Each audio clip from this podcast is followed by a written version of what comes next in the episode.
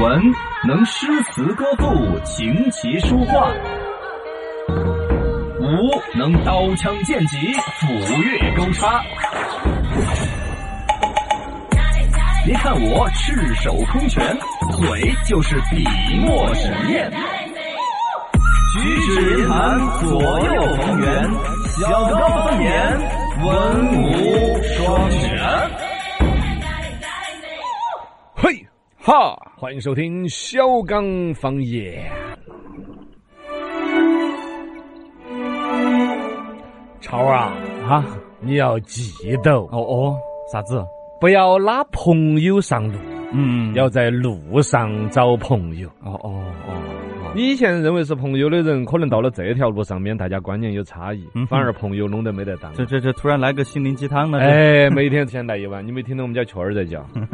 这就又是你家雀儿，哎，今天呢雀儿有点安静，明天把不就叫得欢乐，后天可能是下雨，大后天可能是打雷，嗯每一天有不同的情况。我觉得这声音我一定坚持，只要不太扰民呢，每天开篇跟大家听一点儿。哎呀，放在一个农村的氛围当中嘛，嗯轻松惬意的嘛，满眼苍翠，希望的田野，啊何必那么多纷争呢？或者至少有纷争是片刻的时候，上班之前路上心情是比较恬淡的嘛。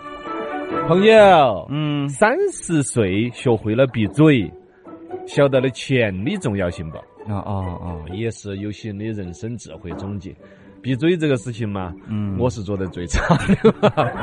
我这辈子吃亏就吃在这张嘴巴上头，嗯所有的罚款都是 因为嘴巴管不住，说 祸从长了。口出啊，对呀，钱的重要性是人人都晓得的，嗯。但在父母的庇荫之下，哦在初出社会的时候，好像也用不到好多钱。是真的有个救急，有个家庭，啊啊！要你出钱的时候，你再找人借下钱，那些个感觉是吧？哎？像罗小刚这种人是罗小刚这种人是绝对不会借的，嗯。因为我在另外一个心灵鸡汤有讲过说，对于借钱这边人，弄死都不要借给他们。哦，铁公鸡，不光是铁公鸡嘛，是借给了他之后，大家也留不下多少个友情，反而你钱啊可能拿不回来，老婆还可能搂你，知道吗不？想借不想借嘛，真的，哎呀，超啊，啊记得哦嗯。找媳妇儿门当户对很重要，哦，这是有一些人比较世俗的观念。你们老年人最爱说这个了。嗯，现在的九零后、零零后，你看网上有些调查也开始重视这个事情。啊，是啊，呃，这个呢，对于自由婚恋呢，这个是一种过激的一种观念。嗯，但确实呢，对实际生活来说，就两个人的观念。啊、价值观，喜欢买什么？去东南亚旅游还是去海南岛旅游？嗯。天哪你是首发，你敢去海南岛旅游呢？他他总有一些东西，确实是因为门当户对，有人生活幸福了的，但也人家有因为天差万别的生活，对啊，也有幸福的呀，开启了人生这不能另外一绝对的扇窗户。哎，朋友，记住，越早认识到自己的平凡，就越早晓得啷个做事。嗯啊，你可能还体会不到这句话，嗯，年轻因为你嘛是要拼一下噻，因为你还没有认识到你的平凡。嗯我不我就对啊，你吴亦凡，你 我最近就感觉到我的平凡了。我哦你才感觉到啊，我长得平平无奇，越来越平凡了。嗨，朋友，人最大的运气不是捡到钱，而是碰到一个带你提高思维、打破认知、提高眼界、哦带你走向更好的领域的人，啊，那才是贵人。嗯，是。你看我，嗯，哦，对我吧，我在你的生命当中是不是？对对对对，提高你的，思维，打破你的认知，但我不给你钱哈，我不给你钱哈。哎，我不是给你好多钱是贵人，是给你一个眼界、认知、思维。哦对呀，这也是那些爱滑冰的领导说的。话，对，领导记得没有要这样子花。啊，来，我们的小刚方言来摆到起哈。刚才就先把这个气氛造一下，我我要把这个气氛坚持的，心灵鸡汤嘛，心情愉快嘛。对那我们再来摆一摆，欢迎大家微信、微博都可以互动起来微。信、微博都叫罗小刚刚好，欢迎各位关注。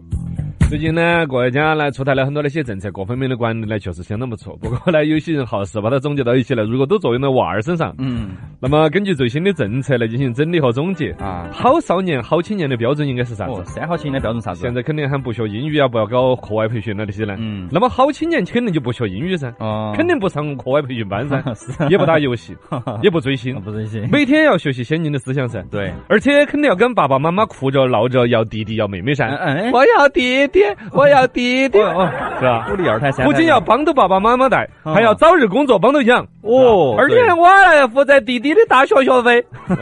没有到年龄的也可以准备都结婚了嘛。自己我二天生四个，你信不信？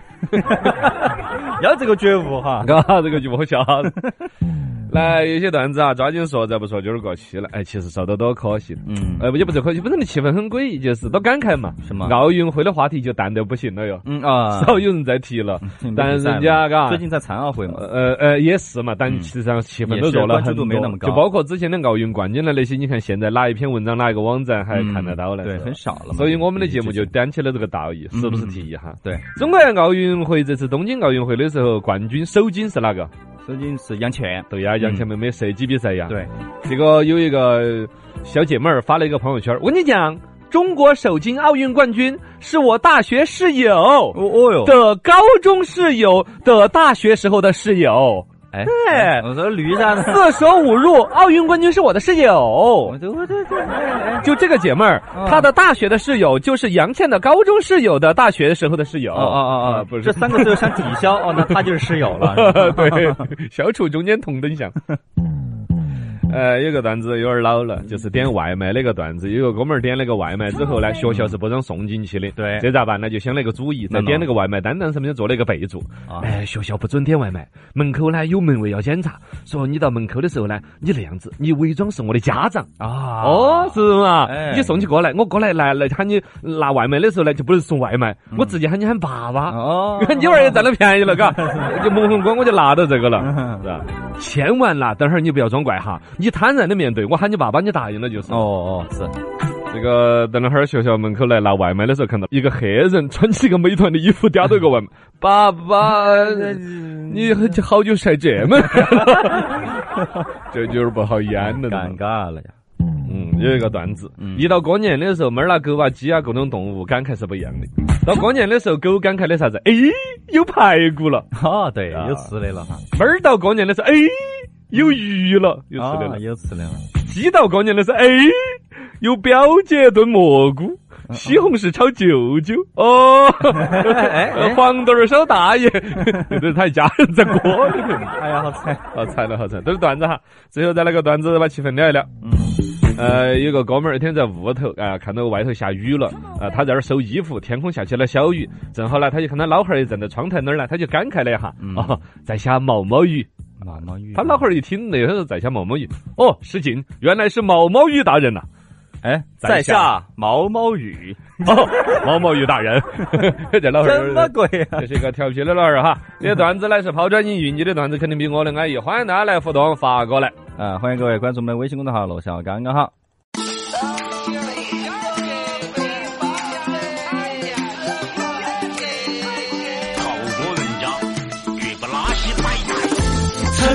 朋友圈，追资讯最新鲜。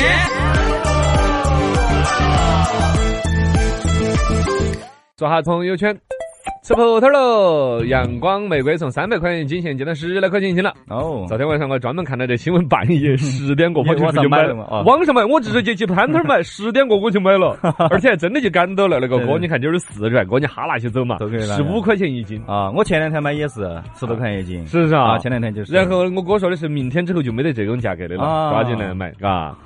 这个反正原来是很贵的一个天价的葡萄，原来我们要宣传到大爷那个哥真的那个叫天晴葡萄啊，对对对它日本的一种品种引进过来，还真的没得籽儿的，嗯。呃，入唧唧的，但皮稍微有点厚，哦。啊，喂，你有没有发现当年说的是要七八十啊、一百、两百块钱一斤的时候，吃起来就觉得那个简直是天上的味道。哎，昨天晚上我去花十五块钱一斤再来买的时候，我又看到网上有人吐槽说那个东西皮有点厚，哈，我就真的觉得这个葡萄好像没得原来三百块钱一斤的时候吃起那么高级了哎。是没得那么甜。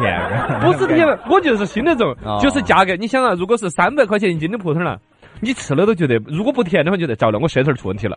三百块钱的葡萄我都吃不出高级了是这，个嘎米。米其林示范是一样的。现在降成十五块钱一斤了，我早上就吃都觉得有点一般了。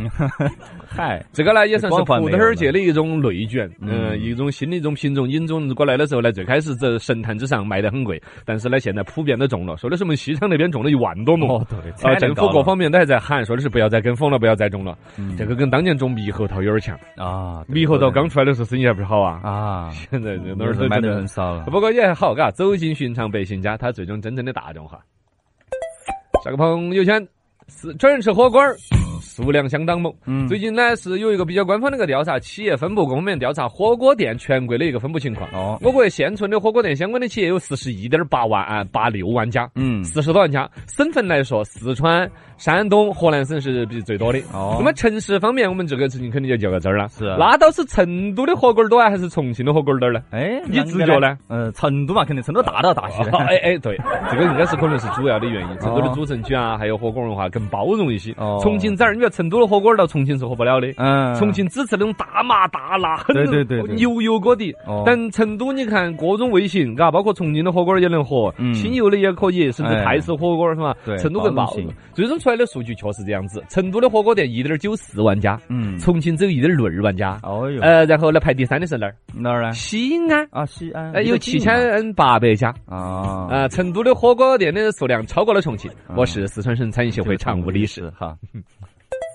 稍等啊，四川要求把亮码扫码通行作为刚性规定了。啊，去哪儿都要亮哈。哎，八月二十三号，四川省人民政府网站发布了四川省应对新型冠状病毒肺炎疫情应急指挥部关于进一步做好疫情常态化精准防治工作的通知。一口气还做不出啊，这个通知有点长，但确实呢，日常生活大家都感觉到了。我觉得这个新闻呢，简单一说嘛，大家都生活的一个常态了。对亮下码之类的，一方面提醒我们普通老百姓嘛，配合亮码。哦，到那儿主动都亮一下，不要等到人家喊了。对对，每一个人到门口来，都人家保安喊一声，你不累人家有，点赌气，自己拿手机就亮出来了。就弄好，早点儿就烧了，嘎嗯。二一个呢，现在叫音量尽量音少就少，最大限度的提高重点人群的一个筛查识别率。对，就是你如果码都黄了，呃，码黄了的只要比较控制得好一点，嗯，基本上这事情就已经要拖稳妥了。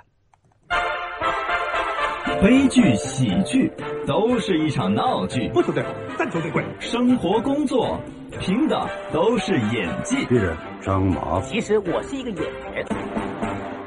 稀奇稀奇，真稀奇！女的爱上了大熊猫，还是奇迹。哎这不是中国的，中国出这种新闻发表闹得好沸沸扬扬猩。猩嘛，啊，比利时嗯有一个女的自称爱上了他们当地一家动物园的一只黑猩猩，对，大猩猩，而且还不是那种比如说一时犯病了啷个，四年了，嗯，看来是真爱哟。这四年时间，我说你跟你女朋友可能都保持不到这种高频次的爱情和那种 纯洁的友谊。四年时间，每个星期都到动物园去跟那个猩猩见面，啊而且大猩猩的寿命也比较长噻。对那只大猩猩说都活了三十多岁了，跟你 姐两个还有点门当户对，哎你们两口子还有点登对。什么呀？哎，三十来岁嘛，可能女的也就是三十来岁呀，是吧？啊女大三还抱金砖。关键人家这个爱不是那种爱情的爱呢，人家就是朋友之间那种爱呢，也可以啊。呃，好像从新闻里头来看是比较狭义的那种，要打啵儿的那种爱。新闻嘛，肯定嘛。哎，打啵儿的爱，你跟我说呃有好纯洁。朋友也可以飞吻啊，对吧？有一生，他每一个星期都要跑到动物园去跟那个猩猩见面。见面的时候呢，主要就是隔着玻璃活动啊，捶下胸啊，挥下手啊，呃，飞吻一下呀。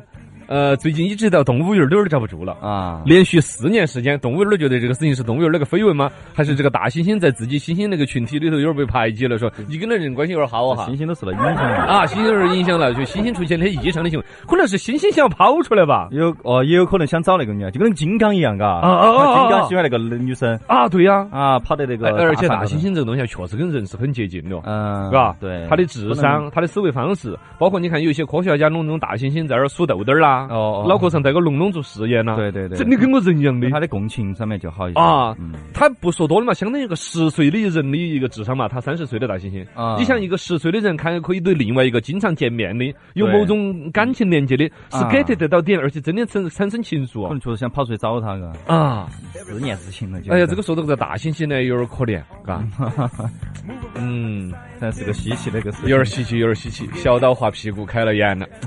哎呀，哎不，大俗语，大俗语，我觉得哎，这个蛮长见识的。那裤裆着火呀。当然了，当然开眼了。哎啊，这两个事情连起来会吓人的，所以还有点儿这个。就就看看稀奇，看看稀奇，哎，世界之大，无奇不有，欢迎大家来互动起。微信、微博账号罗小刚刚好，这个渴望在发了一个段子，嗯。有一对情侣耍朋友的，哎，打了个专车回家，哦。上车之后呢，那个司机都没有问地址，嗯，开车就走。哦，到了家之后，这男的就有点好奇了，就问那个司机：“啊，师傅，你太厉害了吧？你导航都不用就找到了。”嗯，女的抢了个：“哦，没有，这条路他比你熟，他是我前男友。”哎，老子打了个啥子？就不知不给个差评。先前说到那个葡萄儿，什么三百块钱变成了十五块钱一斤呢？呃，这个朱大爷说的是大惊小怪的，前头一万多块钱一斤的是松茸，还变成几十块钱一斤了呢。物以稀为贵，是多了之后就不值价了，嘎，没错啥子营养成分都说不到哪儿去了。嗯，呃，另外呢，他说先前那个宠爱上那个大猩猩那个呢，他人家有啥子富婆爱上狗儿的例子也多得很。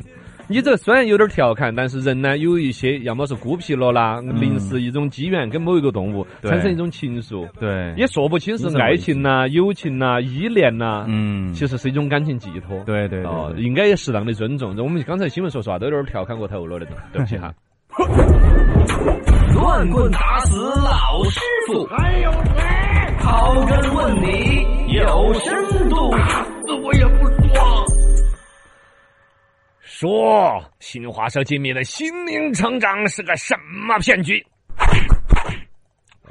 呃，所谓的心灵成长，其实它起了一个名字就听起来有点不靠谱。对尤其前两天不是出现那个女企业家三十来岁呢嗯，被骂死了。被骂死了。其实这都是类似的玩法，让人觉得很感慨。都那么有钱、那么有文化的一个人，居然在这种心灵上面吃了这个亏。啊其实你只要是那个人被骗进去了之后，一对套过程把你洗了脑，嗯多少钱都要弄进去。当然比较多的，这一次新华社揭秘出来的一个叫心灵成长的一个骗局，主要是骗老人家那种、啊想要治病啊那些啊。对你你怎么办呢？你觉得说找医生又要打针又要吃药，而且还都贵，怎么着？嗯找他那儿说的是只要给我什么三千五千听个课，后来慢慢的变成几万几十万，有有对对对出钱出很多的，然后最关键我这不吃药不打针，病就给你治好了。对，是那个大师啊，他这个大师心灵成长，最终我们新华社有个记者去，呃，直接叫做花了，他反正走了一个关系，讲了一个啊花了一百块钱上了一个体验网课。啊什么叫体验网课？就是有人组织起来弄个电视机，上面在放这个视频给他们看，就要花一百块钱。嚯然后视频里边就是两个大姐坐在上面就讲课那种样子，是是是是就跟我做这一辈子做了一个艰难的决定。决定，哎，是类似的那种讲课专家就开始在这儿讲，讲的课程极其简单，就是说几句咒语儿，啊然后再拍大腿，就是弄完了，然后你因为按照这个模式，你就可以治病了。啊，什么病都没有了，然后呢？如果但这个东西可能你效果不是很好，毕竟大师没有在你的面前。哦下个礼拜三，我们在某某五星级酒店啊还有个更高端的课程，每个得一万块钱听课的。哦哟，门槛这么高，然后我们新华社的老师说，我没那个钱，怎么怎么，反正一番讨价还价，最后讲到三千块钱，三千块去体验了一下也很，贵啊。呀，也很贵了。然后去那儿听课，但其实听的课完全是一样的。哎呀，三千块钱的课听了之后怎么治病？那个治疗的方法才是真的神奇的，怎么个主要是拍大腿加念咒语。啊，呃，我这把咒语都给大家找到了的啊这这。还找到了，来分享大家可以学一下这个咒语我个好几万块钱的 哦。我先跟大家说啊，有个心理准备哈。这位大师是粤东北的大师哦，他有一定的口音口音倒不是很重嗯。呃，我看两分三十八秒，两分三十八秒，我昨天听得笑死我了。啊，进度条拖一下，来来了，看了几十倍。好，内容大师要开始讲课了，拍下你的大腿，拍下你的大腿。啊，跟我说情况就是这个情况，跟我说这是咒语了那我也得好啊，待会儿打整。听得不太清好楚，听得不清楚，那就对了。这个可是花了大价钱，由新华社的记者暗访出来的一个超级值价的一句咒语。我再跟你重复一下哈，这句咒语是这样子的哈。来，大家跟我一起拍大腿，拍大腿哈，好，拍大腿啪啪啪啪啪这么一拍，嗯嗯嗯然后跟我一起念咒语哈。好情况就是这个情况情啊况，就是这个情况啊，那也得好呀，那也得好啊，咋好咋整。咋好咋整，啪啪拍两下啊啊！跟我一起来哈，情况就是这么个情况，那也得好啊，咋好咋整，啪啪我，的智商受到侮辱，极其被侮辱吧。底下听得能一愣一愣的。啊然后呢，记者边上问其他人：“哎，这个老师怎么样？哇，神一样的存在啊，哇，了不得！有托儿他原来不是托儿，是真的就信进去了。就是你看嘛，网上有他的介绍，你看他也是个普通人，他原来的微博是这样子的啊，都是通过一点点的修炼，然后呢，打通了自己人体的频率，把频率调整到可以接受宇宙的气场哎。你看，你看人家这十多年下来，练成了神一样的存在哎。那个我整个偷暗拍的那个叫什么什么偷拍暗访的那个视频里边啊，那些人一点都不装的，就那么真真儿的，一看一个大姑娘，也还是看就是知识分子那种，真诚的推荐给他很真诚的说，哇，这是神一样的存在，哇，真的是好佩服，我的天哪他全靠自己力修炼出来的被洗脑成这样，啊！哎呀你，说这是个什么鬼口个咒语？对呀，拍着大腿说：“情况就是这么个情况啊，那也得好呀，咋咋好咋整？什么鬼？这个这不就跟来都来了？就这样子花几万、几十万在这个组织里面的人大有人在，而且那些人他他有些进去之后确实是有利益的，比如他的推销员啦，啊。他的职工那些出来说那话是不靠谱，直接跟那个新华社的记者就推销，就说你来上这个课真的是很厉害的。原来呀，我接触过一个哥，他有心脏病，心脏上有个洞，哎呀。哎哎呀。呀，就是医生当时说你活不过三十岁。现在五十多了，现在五十多了，而且他那个心脏那个洞啊，哎，长回来了。哎呀，他怎么治好的？我们老师啊，就跟他拍着大腿，然后就这么就就爱他，啊。就知道吗？就关爱爱他，就就爱好了。就爱好爱的，这个是那个推销员原话说的，就 就爱好了这吹牛都不打草稿，啊，你就把他给爱好了。估计他当时也脑子转不过来，究竟用什么动词，就就就把他的心脏病上面那个洞给爱好了。我的个妈呀！哎你个妈！会儿，那专家怎么来解释这个现象呢？这一帮所谓的心灵成长这帮骗局里边提到了两几种概念，第一个就是关于频率，为什么要拍大腿呢？我们上这个课呢，拍大腿主要是拍细胞，让细胞震动到一个频率，这个频率提高，你们都是低频率的人，我们这些人是高频率的，高频率就可以接受宇宙的能量。啊，还宇宙能量？然后专家肯定要解释说，这个频率就哪是你人肉打得出来个什么频率啊？完全没那块。第二个拍大腿呢，他说的是打通了信息呢，因为有的人拍了这个视觉有点舒服。然后新华社的老师又专门去请了中医，说拍这儿是有点舒服，这是这是什么功能啊？说那是穴位。去按下脚是一哦，样的。对，那儿有几个穴位，你拍拍拍吧，他有一点儿，比如说，呃，血脉通了呀，那种舒服感。但是呢，这帮人就把它冠了个名字，叫打通了信息链儿，信息链儿一打通。哎呀，那个宇宙的能量汪汪的往深里面灌不。用量子了哈，啊对这是宇宙了。有有有，也有量子理论，哦也有在里面哦，都要用这个这咒语，就是情况就是这个情况啊，那也得好呀，咋好咋整。神经病。实际上，这个大师呢，他这个组织是换了个名字，原来都已经早都被警方抓过的，好像。嗯然后很多地方报案，出来的网上搜这个大师的名字是一个女的，东北的，然后到处新闻报道都说他疯狂敛财，怎么之类的。啊，这个事情呢，捞了这么多，就觉得是一个闹剧嘛，感觉谁都是进去的人都是傻子嘛，嗯不是这样子的。呃，一个但凡有某种压力和焦虑的人，在人家的一个心理暗示，再加上一些他又懂点心理学，懂点洗脑，很容易把你带进去的。这个事情我要分析到一个底层，就不管是前段时间那个女企业家，嗯被被骂死，还是这儿这种所谓的心灵成长课，而且实际上社会上的东西很多。我想表达另外一个，它的底层原因是什么？什么为什么那么有本事的人会信这个心理疾病？嗯中国普遍存在的心理疾病，抑郁啊、孤独啊、缺少归属感呐、认同感呐、嗯，而且我们中国这一块儿，你包括的说宗教信仰的人是相对没有那么多，他嗯他寻找某种内心平静的外在手段少一点，嗯纯靠要自己积极乐观的一种生存态度去自我调整是很难的。嗯这个就类似于刚才说这种，就你比如还有中国人对于，比如说，呃首先我们的心理医生这个队伍现在不是很壮大，而且你必须承认他也良莠不齐，对，啊。然后这种情况下，有心理疾病的人还不愿意说出来表达出来去找心理。然后就最终被这种神棍给利用起来。嗯你内心有某种压抑和不痛快，他用一套逻辑，首先你进了他这个组织很有归属感的，人人看着都跟亲人一样的，比你老公还亲，对对对对，嘎，认同感、归属感就有了，孤独感也没了。最关键你总有个聊天的，然后他用爱来把你的心脏病给你爱好，确实用那种。安慰剂效应呐、对心理健康啊，它就反过来带出来你生理指标的一些变化。钻了你的空哦，钻了你的空子，最终几万、几十万的前往那边呢。嗯，我觉得不管从国家的程度，还是每一个家庭，对于家庭成员的心理健康多一份重视，就少这种神棍的生意了。没错。哎呀。